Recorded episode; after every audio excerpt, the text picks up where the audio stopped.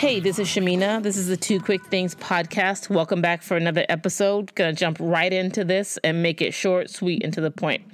First point I think there's an unintentional closeness that we are engaging in with colleagues when we have to Zoom or video conference from um, our home spaces, whatever home looks like. And it feels weird because there's this pressure to, number one, to be on video. And I've already said uh, a few episodes ago with working from home, it's okay to turn off your video. And here's a quick tip if someone asks you to turn it on, say, I'm not going to be able to do that right now, but thank you for asking.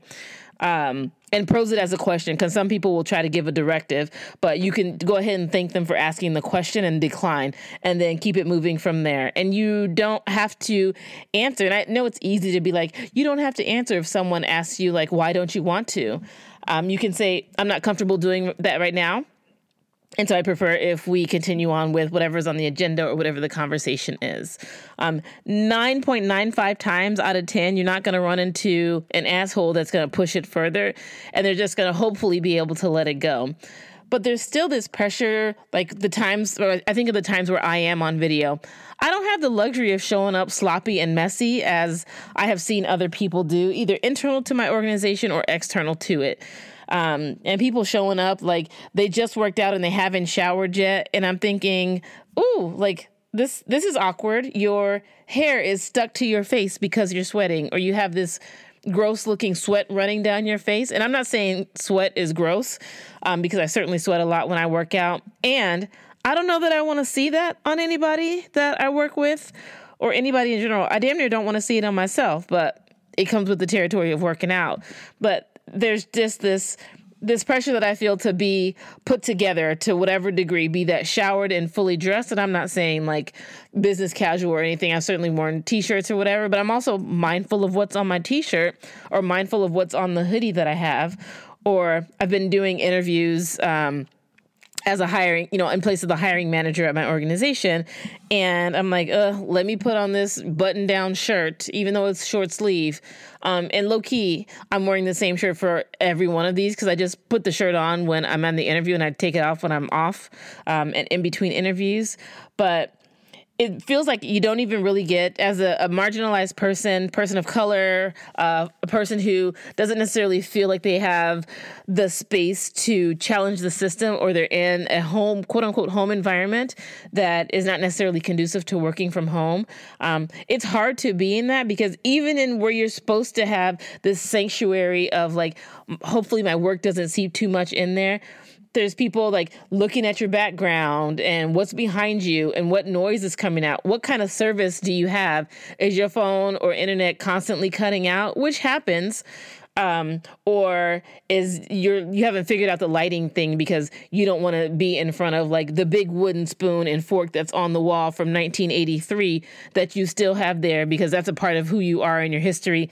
And you don't want to explain to somebody why you got this big ass spoon wooden spoon up on the wall because it's a part of my history. So I think there's some interesting dynamics to think about as we are um, quote unquote in people's homes or in their their the the space that's normally reserved not for work people to see. And i think there's a, a consciousness that we have to have or we should have or consider when we are on these calls and poking around and yeah, it's just something that I've been thinking about as I, I, consider where I sit in my own home and what can people see and what can they not see. If I'm sitting like on a bed, like can they see the pillows? Can they see the duvet? And it just feels slightly weird and intrusive because I, I don't have a dedicated office space. Um, and lots of people don't have. Like, what a luxury and a blessing to be able to have that, but that doesn't exist for everyone. So that's something that's just been on my mind as I think about um, teleconferencing and working from home. Another thing, super random, that I've run across a few times is that we don't have to have the, as humans, as employees, as spouses, uh, partners, friends, siblings, children, adults, whatever, or parents, you don't always have to have the answer for everything, and that is completely okay. Um, people will want you to have the answer for everything under the sun. And sometimes we like will make up an answer for the sake of like kiddos in our lives or little people who ask all the questions and they're like, well, you're the, of course they're thinking you're the expert, you have all the answers. And it's okay to not have the answers. And you can either go and find the answer, you can make up an answer, you can be like, you know what, I don't know the answer to that, but that's a really good question and thank you for asking it. And then move right along. It doesn't make you seem not smart or not bright to not have the answer. Um, and if you're a person who like me like i want to know the answer to the to things and i want to know you know more information read a quick google search will go a really long way in life so, most questions that you have answers to, you can find the answer somewhere on the internet. You may have to dig and like look at a few things. So, I, I caution against reading the first thing that you come across. But um, the answers are out there if you take like the two to three minutes to look for them and try to find them. So, but know that you don't always have to answer, have to have the answer, and it's not your job to have the answer. Um, I run in this into this sometime and sometimes in work situations where people will kind of like pop quiz you like on the fly. So, for example, there's a new law out related to COVID nineteen, coronavirus, whatever.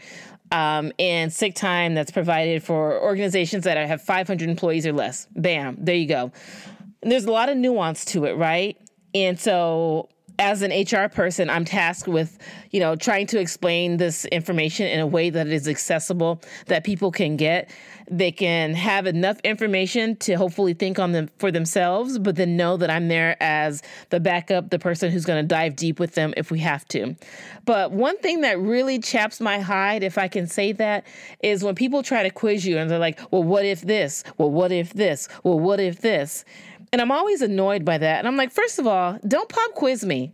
That's never a good look. So usually when I begin to explain something, I remind people that this is not the time for a pop quiz because my job is not to memorize all of the answers. It's not to know them all right here, right now, on the spot.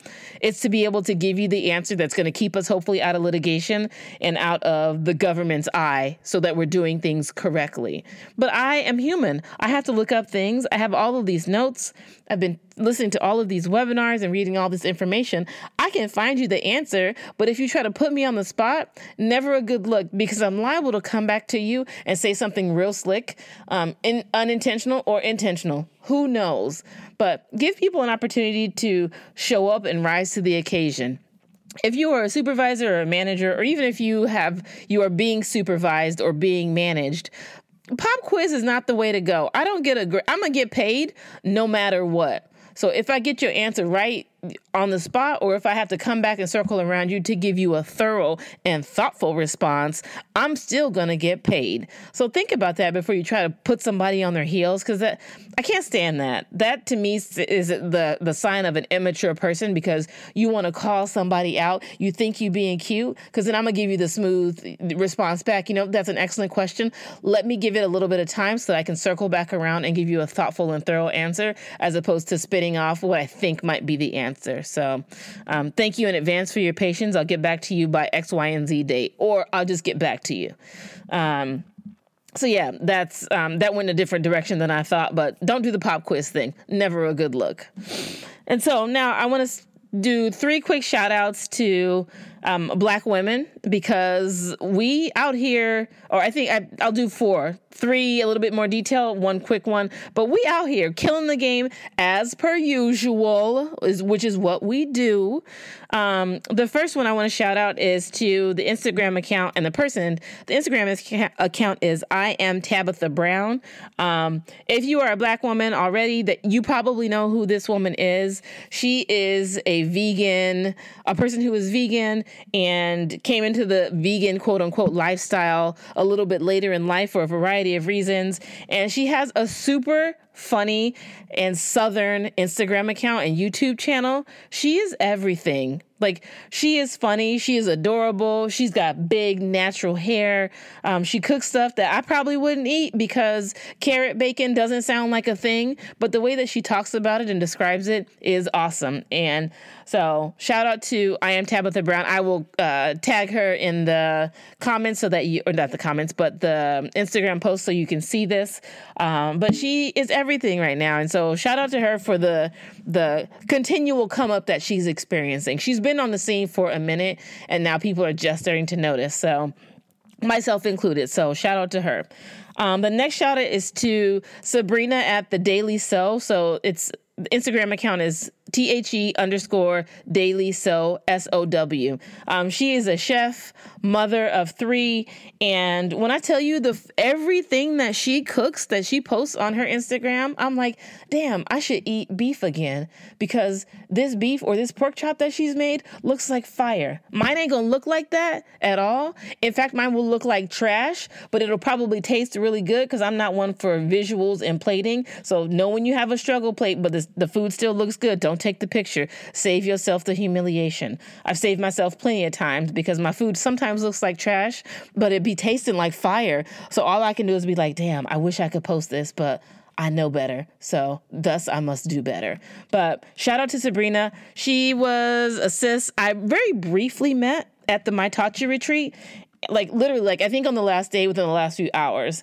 And then I started following her and now I've made probably like four or five things that she has cooked live while on Instagram, not live, but you know, in her Insta stories. And then she's got a newsletter. Go go check her out. Don't just listen to what I'm saying and then look at the food because it always looks good. Um, and especially as a person who doesn't, I don't necessarily cook with like uh, by measuring things. I'm like, ooh, that looks good. I'm gonna put it all together and it's gonna taste hopefully good. I don't do really do measurements. I got the stuff, but who has time for all that? So yeah, so shout out to Sabrina and the Daily Sow for the inspiration for the ideas for recipes, the cooking on her Instagram and her website and newsletter. Excellent. Uh, I'm not even hungry, but those were two food things. And then the third one is um, Shout out to Meg the Stallion. I don't know if it's the Stallion. Let's say I'm a little bit mature. Um, so I'm not with the young kids, but she has uh, re- a song called Savage. I know we've all seen the Savage um, uh, people doing that, the Savage Challenge on Instagram or TikTok. I'm not going to do it, not a dancer like that, but shout out to those of you who can and do. Um, I appreciate you. Uh, but she did a remix with for that song Savage featuring Beyonce in the time of COVID 19. So thank you, sisters. I don't even know how else to say it. Thank you. We needed this. We needed this. We the world needed y'all to show up and you showed up. And you showed out. If I'm going to go ahead and be biblical about it. So thank you for that. And then last but certainly not least, I'm a shout out and I don't even know a lot about her, but when I saw her picture, I was like, yes, this is this this makes sense. This is the natural order of things. Um it is Dr. Uh, Kizzmekia S. Uh, Corbett, a viral immunologist who's basically leading the charge in working with the National Institute of Allergy and Infectious Diseases to try to develop a vaccine for coronavirus. Um, we already knew that we were in the space, and I love it when we get the opportunity to be the face of something that's going to change lives. Um, regardless of who you are. So, shout out to her, Dr. Kizzmekia uh, S. Corbett. Thank you for the work that you are doing, and don't let nobody hold you down. We are here rooting for you. You are your ancestors' wildest dreams, and we are all praying for you, sis. Um, whether you believe in prayer or not, uh, for those of us who know how to get a prayer through, we're getting the prayers through for you.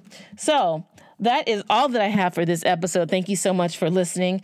Um, you can find me on Instagram. The Instagram handle is Two Quick Things. If you're listening to the show, you already know where to find it. But if you're looking for another another avenue to find it, you can get it on SoundCloud, Apple Podcasts, Spotify, Stitcher, uh, what's the other one? There's another one that I always forget and charge it to my head, not my heart. It's my podcast. I should know these things.